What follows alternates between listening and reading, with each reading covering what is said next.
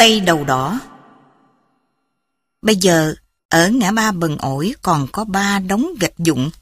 Hồi năm 46, đó là cái bót Tây. Nhớ từ 45 năm về trước, nó là cái lẫm lúa 10 căn của thằng Tây đầu đỏ.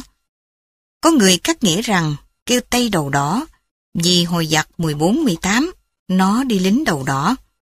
Nhưng tôi nhất định không tin làm vậy. Nè, bà con ơi, tôi biết rõ lắm. Tôi là Tư Phước, nhà ở cầu Cống Đá, làm tá điền cho nó đến bốn chục năm nay. Tóc Tây thường thường mập dằn hoe, còn tóc nó sao đỏ hực. Vậy mới kỳ, màu sậm như máu mà ngời ngời như lửa cháy. Miếng đất này nguyên của dân trong xóm khẩn phần địa hạt, nó vận động khẩn phần quản hạt giật tuốt. Ngoài ra, nó có đất ở Long Xuyên, ở Sóc Trăng, ở Cần Thơ, lại còn thêm nhà máy xây ở chợ lớn, phần hùng ở vườn cao su Biên Hòa, rồi nhà nghỉ mát ở Đà Lạt. Nó đâu có rảnh tay để về thăm miếng đất cò bay thẳng cánh. Thiệt giống như con mãng xàm dương, văn kỳ thanh mà bất kiến kỳ hình. Nhưng lần tay tính lại cho kỹ, từ hai chục năm nay, nó có la giảng được hai lần. Lần sau hồi tháng 4 năm 44, trước Nhật đảo chánh một năm. Tôi nhớ rõ năm đó, nó hiện hình trên chiếc cano năm ngựa qua vệ làm sao. Từ xa thấy sóng nước cuốn dòi, quăng tạc lục bình lên tận nửa sân nhà. Thằng hai bắn dàn thun, thằng tí nhấp cá lóc, đem hết sức cha mẹ đẻ ra phi nước rút. Con tôi là thằng Sơn, năm đó mới 13 tuổi. Đứng lính quýnh, tôi la lên. Này, muốn chết yểu sao ở ngoài ấy hả? Nó niệt bò sau chuồng. Tôi thì khép bớt cửa lại để he hé. Dòm thấy tay đầu đỏ bận đồ nỉ xám cao như xéo, khệnh khạng bước lên. Một tay xách hai cây súng. Vợ chồng cặp rằng dương, trên lẫm xuống đó mừng, hì hục, khiêng cái giỏ mây theo sau. Mùi dầu xăng bay khét khét. Tôi mệt giả dưỡi, nghe trái tim đập phình phịch như cái máy cano nọ còn rổ chạy trong ngực. Chuyến này thì biết, lúa hai năm nay chưa đủ trả số lời. Ha, nợ lại đẻ ra nợ. Thằng Sơn lui cui dọn cơm xuống đất. Còn con cá nướng này, ba ăn luôn đi ba. Tôi giật mình. Nuốt cho mau đi. Nó nói mình ăn cắp giá dưới kinh. Nó đánh là bây giờ đó. Ba không ăn đâu. Con tôi mắc nghẹn. Mình trốn đi mới được ba. Tôi nói, không, ông nội con có trối lại một câu mà ba nhớ hoài. Đừng đi ở đất khác cho thêm nghèo. Kiếp tá điền đi đâu cũng vậy. Bên kia lẫm, người ta mở cửa quét tước. Lại có tiếng chén, tiếng ly khua rỗng rãng. Tôi kéo mạnh cánh cửa vô sắc dách. Tuổi bấy phận mình à, không bằng con ong cái kiến. Loài ong kiến còn tự cho đánh lại kẻ nào toan xâm chiếm ổ hang của chúng nữa. Còn tôi á, thì có nước nằm đây chờ chết. Gà nhà ai gáy trưa kéo dài như đứt ruột. Chừng này á, mấy giờ rồi. Nước ở dưới kinh đổ ào ào ra cống đá. Cánh cửa dục mở. Cặp rằng dương hiển hiện trước mắt. Trời ơi, ràng ràng đó. Chứ đâu phải là tôi chim bao. Tôi lồm cồm ngồi dậy kéo chiếu ra. Cặp rằng dương, tay cầm cù quéo, ngồi chồm hổm trên cây cối giả gạo, miệng cắn cái ống vố. Tôi hỏi, Ông còn ở bển hả thầy Tư? Y cười kỳ kỳ, lộ ra hai cái răng vàng. Còn chứ đi đâu, công việc chưa xong mà, còn hai ba bữa nữa. Tôi lo lắng. Thầy có nghe thông phận tôi ra sao không? Nhờ thầy Cặp rằng dương im lặng, y đánh diêm quẹt, mắt trợn lên trợn xuống, vừa dòm tôi, vừa dòm đốm lửa. Ra sao ra sớm gì, chiều hãy hay, ổng chưa coi sổ sách. Ổng nói với tôi, á, ổng chán cao lương mỹ vị ngoài chợ rồi. Chuyến này á, về đây đổi gió ít bữa thôi. Ổng nhắc cho tôi nghe, hồi tháng trước á, ổng nghỉ mát ở vườn thông Đà Lạt. Chim bắn để nguyên con treo trong tủ kiến, chờ đến đút sình hai ba con dòi lớn, đem chiên bột ăn. Nóng ruột quá, hỏi một đường mà y trả lời một ngã. Tôi nuốt nước miếng ừng ực. Cặp rằn chương được trớn. Từ hồi trưa, ổng không ngủ. Mở cửa sổ cho mát, rồi ổng đêm diêm hút thuốc. Thuốc thơm quê kỳ. À, có à, bọc một lớp chì, một lớp kiến. Cứ mỗi lần hút hai điếu. Tôi ngớ ngẩn. Thuốc thơm, hút lạc hơn thuốc rê chứ gì. Y cười giòn. Ông còn quê lắm, đâu phải vậy. Ông chăm điếu thuốc thứ nhất cho lên khói, rồi gác trước mặt. Còn á, điếu thứ nhì, hút ngậm ở trong miệng. Tôi dò về hỏi thử. Ông nói rằng hút điếu thuốc này á, mà coi á, khói à, điếu thuốc gác ở đằng kia bay lên, nó ngon hơn. Còn một bộ ống cối, bốn cái có khâu vàng, xứ nóng, trưa hút nhức đầu, ổng không đem ra xài. Cặp rằng Dương phun khói thuốc tạt thẳng vô mặt tôi. Chưa hết, trước khi đi, y còn nhổ phẹt giữa nhà một bãi nước miếng to tướng mà rằng Này, xuống nhà bảy cần một chút mới được. Tôi đứng dòm theo y một đổi than dài. Bữa nay chủ nó về, nó làm mặt lạ với mình, cất cọp mà đòi lên mặt cọp. Hồi á nó mới về đây, chưa làm cặp rằng, mình nước cơm từng bữa mà. Tôi qua lẫm tay đầu đỏ lập tức. Thấy nó đứng trên lầu. Tôi thấp tha thấp thởm xá đại nó một cái theo tục lệ. Nó quăng cái tàn thuốc xuống. Trận hai có mắt đục ngầu. Tôi chưa kịp nó ức giáp gì, nó khoát tay. À lê đi. Hỏi cặp rằng Dương. Ông lớn ngủ. Cánh cửa sổ đóng lại một cái rầm. Nó nói tiếng Tây một dọc. Tôi đành lủi thủi trở về bụng nghĩ thầm. Tôi kệ nó. Mình chịu đựng cái nghèo cả đời rồi, chịu thêm một buổi nữa. Cũng là không chết. Tới chiều cặp rằng chương trở lại. Y cắt nghĩa dõng dạc cái lợi cái hại cho tôi nghe. Vậy mà tôi cũng ráng gân cổ gian lơn tới giờ phút chót. Trời ơi, phen này mổ bụng con bò chữa của tôi để trừ nợ. Thiệt sao, thầy Tư? Ông nói vậy đó, không tin, lát nữa, ông qua, bức cột nhà cho coi. Nhờ thầy qua hỏi lại lần nữa, có lẽ nào? Không, ông nói rõ bằng tiếng An Nam. Ông muốn à, ăn cái thai con bọ trong bụng mẹ. Thôi, tôi về. Ông dẫn qua gấp. Tôi ráo nước miếng rồi, đóng ung mờ mịt. Khói cuồn cuộn lên cao. Sao không bay thấu tới trời? Thằng Sơn ở đợi hai năm rồi, để sắm con này nuôi nấng kỹ lưỡng tới có chữa. Cứ đầu tháng rưỡi, mổ heo, vô cỏ, mần chầu. Đút cho nó ăn tẩm bổ, mau mướt lông. Nó đứng đó, bụng nó tròn do, vú căng sữa, cặp mắt lờ đờ. Không lâu đâu, một tháng nữa là con nghé lọt lòng. Mẹ nó liếm nó cho khô lông. Nó đứng dậy, té ịch ịch một hai lần, rồi chạy tới chạy lui hí hửng. Bây giờ con bò mẹ sống đó cũng bằng không. Nhìn qua lớp khói chỉ còn thấy mơ hồ cái đầu, cặp sườn với hai chân trước. Nhưng mà cặp mắt của nó thì hiện ra lóng lánh. Rõ ràng nó còn muốn sống.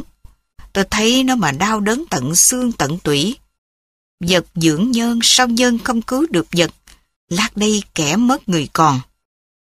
Thằng Sơn kéo đống ung ra. Nó tưởng rằng khói lên nhiều quá làm tôi cay chảy nước mắt. Phải ba qua năn nỉ được. Mình mua con bò, một con bò con thế cho ổng, chứ con bò mình móng sò, chân hắt phân ba. Sớm này dễ gì kiếm, tôi không nói năng gì hết. Bên kia lẫm trời sẫm tối, mây đen hạ xuống thấp thấp. Sao trời chưa sập xuống cho tận thế? Sao không nổi lên một trận bão lụt như hồi năm thìn, nhà ngói nhà tranh chết chung một đống. À mà kìa, tay đầu đó đứng sẵn tự hồi nào bên kia lắm. Nó cầm ba ton chỉ ngay vô mặt tôi, nạt lên một tiếng như mèo kêu. Mau, mau! Tôi lính quýnh, bước lại khạp nước mưa, vét một thùng đầy để trước miệng con bò. Uống lần nữa đi con. Con bò ngó thùng nước, ngút ngắt đầu rồi cúi xuống uống một hớp đứng không nhúc nhích. Mũi mồng bay đầy sau lưng, đuôi nó vẫn sụi lơ. Nó lững khựng dậm chân một hồi mới chịu bước theo thằng Sơn. trở vô nhà rồi. Vậy mà con bò đi tới đâu? Tôi biết tới đó. Móng nó chạm lột cột qua cống đá. Móng nó nện đều đều lên sân gạch. Hai tiếng búa đập, một tiếng rống dài, tiếp theo một tiếng búa với một tiếng rống dài nữa. Con bò niễn đầu một bên, nước mắt tuôn trào. Ngửa mặt qua phía nhà tôi rồi ngã xuống. Trời ơi, chạm dạng tối mà tôi mở con mắt trao tráo để chim bao trong căn nhà lạnh lẽo này. Tôi thấy bên kia lẫm như cảnh năm u. Họ xé bụng mẹ, kéo ra cho được cái thai. Nó đỏ hói, nó cục cựa, rồi tay đầu đỏ cười hề hề. Sao tay đầu đỏ không giết tôi, để tôi chết thế con bò đó. Con bò đó chết, cả nhà cũng chết đói theo. Đầu óc lộn xộn quá chừng. Tôi chạy ra sân, đi dọc theo bờ kinh, tay quơ qua quơ lại bó đuốc như thầy phép đuổi tà. Mất con bò rồi, nhà tôi còn cái mẻ kho cá với chiếc chiếu rách. Ăn trộm vô lấy cái gì nữa mà phải giữ. Trăng quyết lại bị mây che. Sau thưa lấm đốm, mọc lộn xộn hơn mọi lần. Dòng kinh lấp loáng đỏ ngời. Nước chảy xuôi, mà tối nay Lục Bình dường như trôi ngược. Gần tới nhà Bảy Cần rồi, nhà dễ nhìn lắm, nó lớn bằng cái cầu tắm của tay đầu đỏ thôi. Tôi xô cửa mà hét.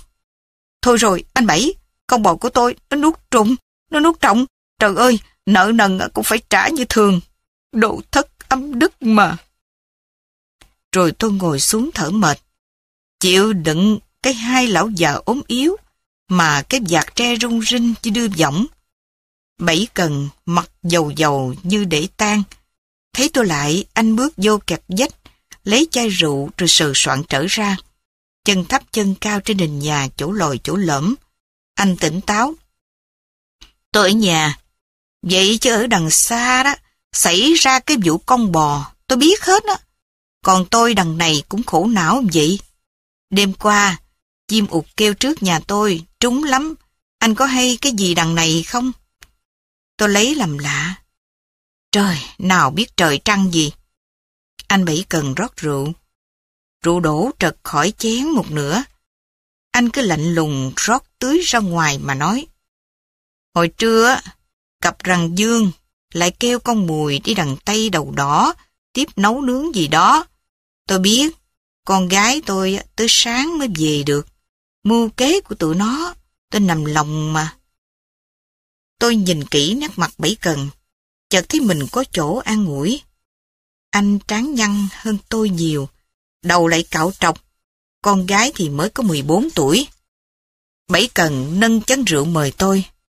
Này, anh Tư ở lại đây ngủ, tối nay mình lấy rượu làm mùng nha. Bảy cần nói gì thì nói, tôi nào có chú ý nghe.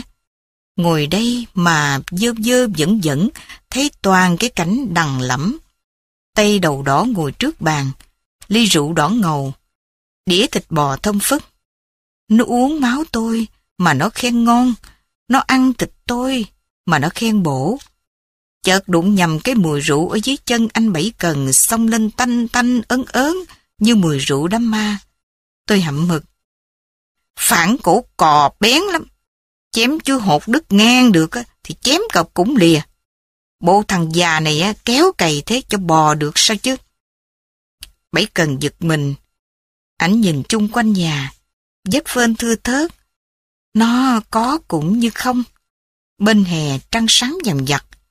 Một con chó ốm tông ốm theo chạy dục ngang. Ảnh dướng mắt hỏi nhỏ. Thôi anh Tư, hơi đâu mà phiền muộn.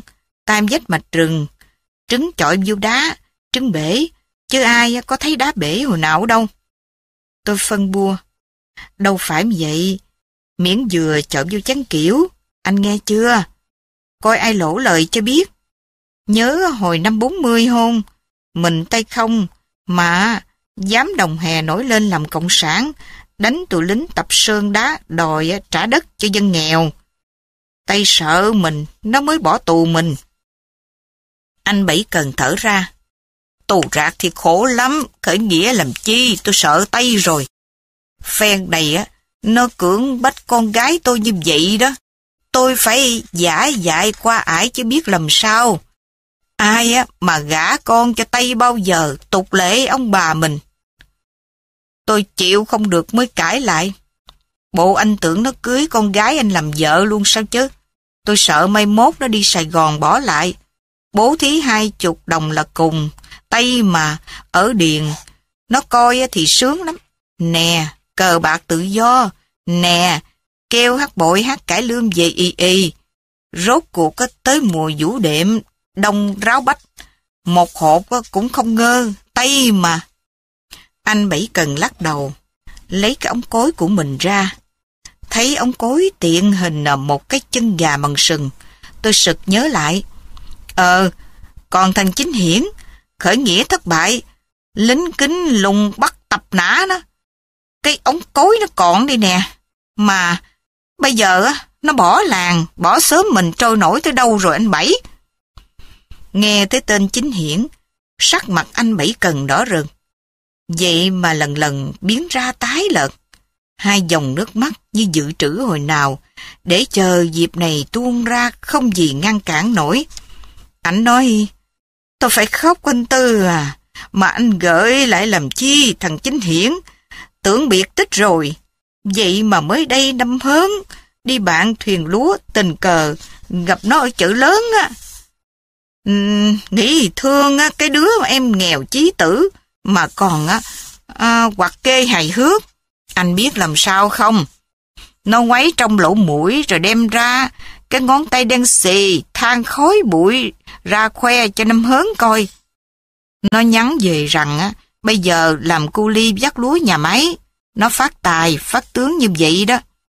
Năm hớn có nói lại cái cảnh chợ búa, ngoài đó không phải như ở trong mình, nhà sắt vách mà cả năm không nói chuyện với nhau một lần. Thất nghiệp, không ăn giờ cơm mai được một hộp, không mót đâu ra một cọng bông súng, một trái ớt nữa. Tôi ngồi nghe, mà khổ lây cái kiếp làm thợ. Nhảy mũi một cái, thấy hơi lạnh thấm vô rung rinh tận phổi. Nhớ hồi chiếc sáng la, nổ xúc ve ở Phước Long, chết nát thay trên 10 người. Mỗi mạng chủ hãng thường không hơn 100 đồng. Chợt nghe tiếng gà eo ốc gáy trở canh, tôi lủi thủi ra về. Dọc đường, gió thổi lúa đứng cái xào xạc.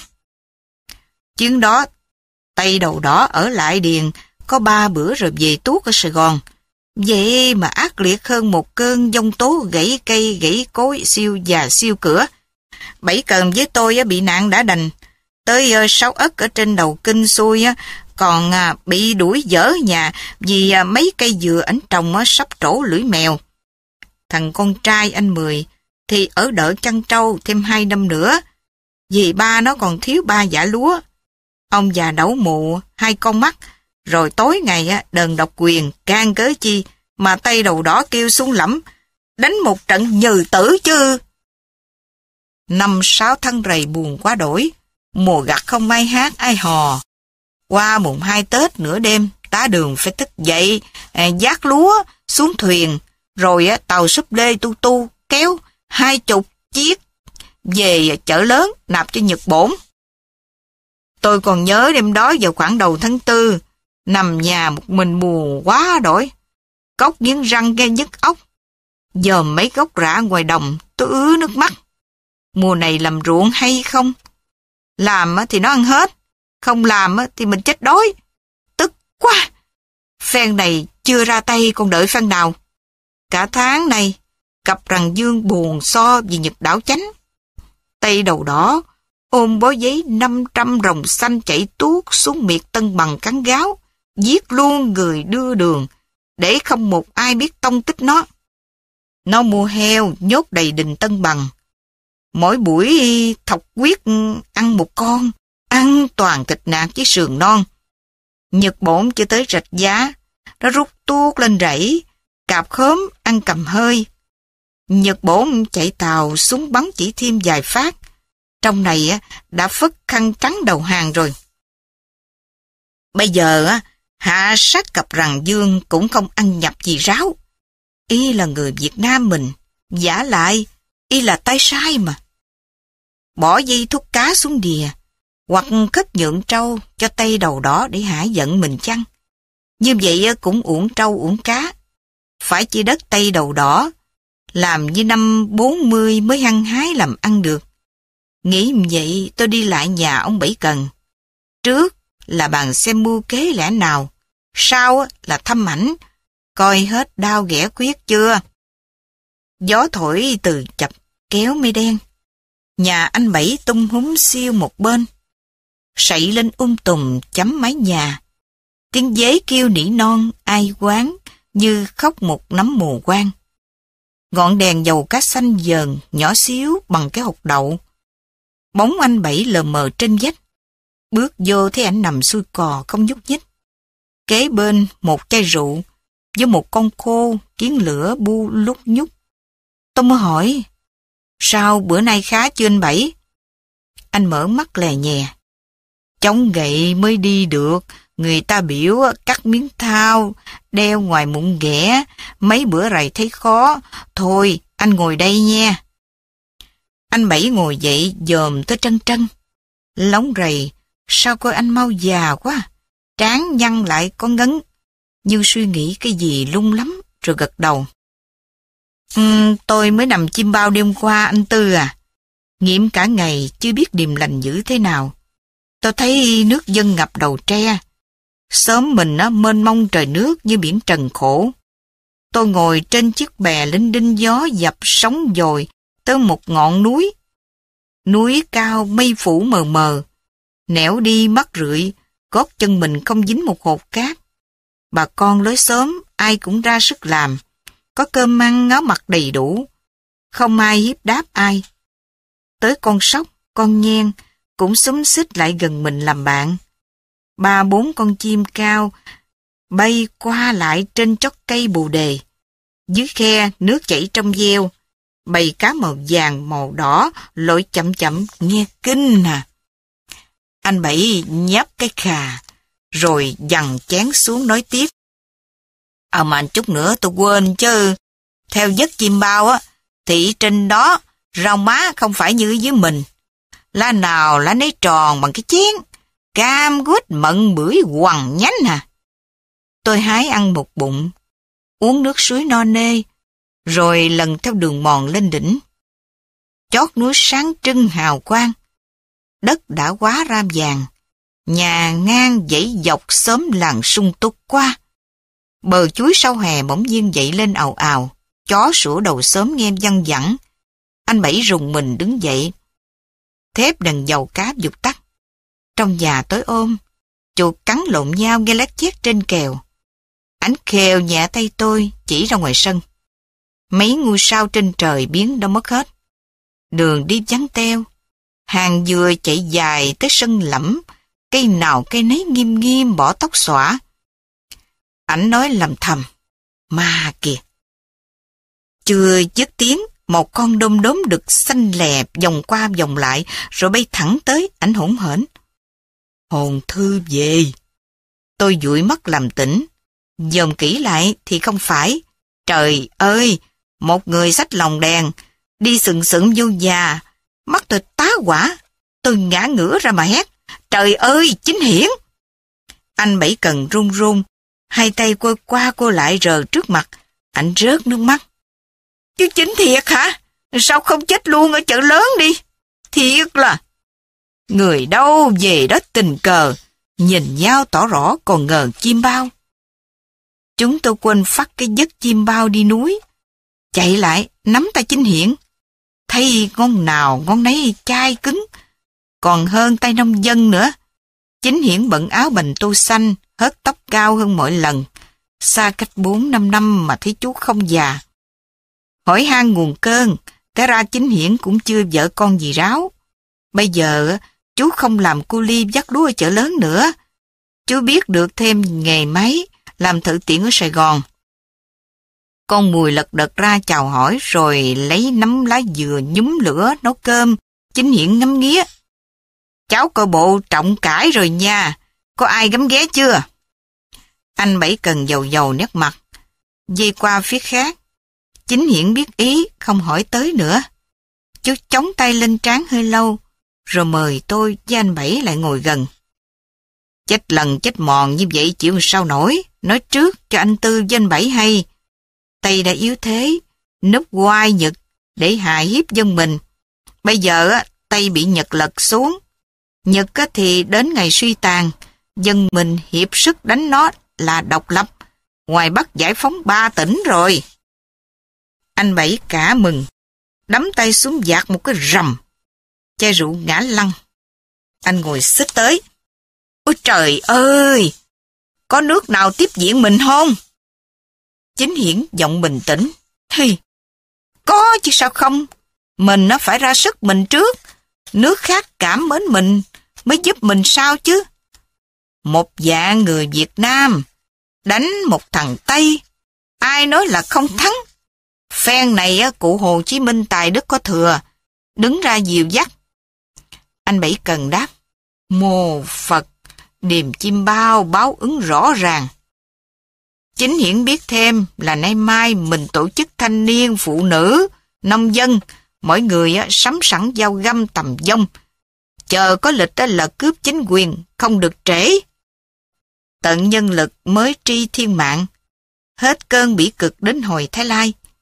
Khi chính hiển ngồi ăn cơm, tôi kể lại cho chú biết chuyện Tây đầu đỏ về ăn thịt con bò của tôi. Tôi có rủ anh Bảy đổi mạng với nó mà anh không đồng ý. Nghe nhắc tới đêm đó, anh Bảy cần nhột nhạt, bỏ lãng đi đi lại gần cái bếp quạt lên. Nước sôi rồi, mà ảnh cứ quạt sành sạch. Tao nói với chính hiển, tay mà, phải trị nó cho tận nọc, sống khiếp nhược, sống làm chi vậy? Con cháu sau này nó chửi rủa mình. Nghe qua, anh Bảy cần bước sốc tới, cung tay ra trước mặt tôi. Anh kia dễ tôi không dám giết tay hả? Tức cức dơi cỏ cú là đồ bỏ, mà còn làm gì thuốc được nữa kia. Mấy tháng trời mặt mũi nào dòm con cái. Má con mùi chết sớm, tôi không có dám cưới vợ khác. Sợ mẹ ghẻ hành hạ con chồng. Hồi nào tới giờ, tôi dạy nó trinh tiết. Vậy mà trời ơi! Cái đêm đó, tôi phải cắn răng này nỉ con gái mình đi liều mạng, lại lắm thằng Tây đầu đó nữa chứ. Tôi giật mình, nắm tay anh Bảy kéo xuống ghế để giải bày. Có gì đâu anh Bảy. Tôi đâu có khi dễ anh. Hồi nào tới giờ, mình sống có nhau, chòm sớm như bát nước đầy. Anh khoát tay. Không, tôi giận ba thằng Tây ác độc. Tôi trách tôi á, đêm đó sao nhát gan chứ đâu dám trách anh. Rồi anh giới tay lấy cái thép đèn kéo bất lên cho cao để trên bàn thờ. Một cây nhang cháy đỏ, khói ngùng ngục quay tròn. Tàn dài, đứng yên nguyên không rớt. Anh ấm ức ở trong bụng. Anh Tư à, anh nói anh bảnh. Vậy chứ trước ngọn đăng, phen này anh dám thề không? Tôi ngạc nhiên, hỏi kỹ cho biết. Thề khoản gì? Anh Bảy Cần đứng im, mùi nhang tỏa ra thơm thơm, hít vô mạnh thấy chóng mặt. Gió thổi lào rào, không lạnh lẽo gì mà sao tôi nổi ốc. Cặp mắt anh cháy phừng như hai cục than lửa mà nói. Thà chết súng đạn chứ không làm tá điện cho tay nữa đâu. Đó là chuyện hồi trào Pháp 45, 46, 47, 48, 49, 50, 51. Mới lẩm rẩm có 6, 7 năm mà bây giờ nhớ lại coi sao xa lơ xa lắc như nhắc cái chuyện đời xưa từ thuở nào. Hồi mình cướp chính quyền, cặp rằng Dương giao cho quỹ ban nhân dân cái chìa khóa lẫm lúa, rồi vợ chồng về quê quán bên Tâm Bình. Chính Hiển được đắc cử chủ tịch quỹ ban nhân dân huyện, bây giờ qua làm giám đốc công binh xưởng 13. Thằng Sơn thì năm nay cưới con Bùi, rồi đi về quốc đoàn. Đau đớn nhất á, là anh Bảy Cần. Số là hồi đầu 46, Tây đầu đỏ trở về, đóng bót lại, sát phạt tá điềm về khoảng không đóng lúa ruộng năm đó đi vắng. Lòng dân quán hận, trẻ đi vệ quốc, già vô tự vệ ngày một đông. Đầu năm 47, Tây khoảng thỏa hiệp án, bộ đội đổ về đánh bót Tây đầu đỏ. Anh bể Cần xung phong đi do thám trước, Tây sanh nghi bắt anh. Ngày đầu, nó đổ nước mắm vô mũi mà anh không khai. Ngày kế, nó dụ biểu anh quy hàng. Nó hứa cho anh đất nền nhà, cho giải xiêm láng, cho ký ninh. Nhưng ảnh cứ một mực cư cư chữ lời thầy xưa, chửi mắng nó thậm tệ. Tới ngày thứ ba, nó giết ảnh chùi xuống sông. Đầu thì bêu tuốt lên ngọn cây thị. Mấy người gần bót nói lại rõ ràng. Cứ mỗi đêm là ảnh hiện về báo quán. Tay ở trong bót nửa đêm ngủ, giật mình thấy lửa cháy phừng phừng. Bọn nó thức dậy, bắn liên tu bất tận, rồi thổi càng in nổi mà cũng không tan. Anh Bảy của linh thiên chăng hỡi. Chiều nay mặt trời đỏ rực, hiu hiu ngọn cỏ lá cây, nước chảy ào ào ra cống đá. Phải hồn anh hiện về đây thăm nhà đó không? Anh là nhân sâm chứ đâu phải là cất dơi, cỏ cú. Dầu chết sớm, anh cũng để lại một cái gia tài. Nhờ công quả của anh, vợ chồng con Mùi được cấp ưu tiên 16 công đất, thêm 6 gốc dừa ngay nền nhà cũ của anh hồi đó. Sau khi anh mất được một tháng, bà con mình đồng hè giúp dễ quốc đoàn đánh tróc bót tay đầu đỏ. Mấy năm nay, cò, diệt, bay xôn xao về vườn nhà cũ của tay đầu đỏ làm ổ. Ai muốn bắn thì bắn. Cá với kinh lội nhẫn nhơ từng bầy. Ai nhấp được cứ ăn. Ngoài cống đá, nước đổ trong gieo, ai có nực tha hồ xuống tắm. Còn cái lẫm mười căn, nói là cây lẫm cho rôm, chứ thiệt ra còn có cái gì đâu. Ba bốn đống vôi gạch lụng dũng ở ngoài kia. Lần hồi thiên hạ xúc đem về trồng cà chua. Cột, kèo, rui, mè, vết, dán, chánh phủ cho các đoàn thể các cơ quan với thông tin xã dựng sân khấu diễn kịch. Còn con bò của tôi, nhờ giảm tô mấy năm nay, tôi sắm lại được. Anh coi nó đi về kìa. Con mẹ đi sau, đuôi dài phết gót, lông vàng mịn, bước đều, cẳng sau trúng dấu cẳng trước. Con nghé hí hởn chạy dẫn đầu, rồi ngừng lại một chập ăn cỏ non bên lề đường. Chờ mẹ nó đi hút. Nó phóng nước, rút chạy theo cho kịp.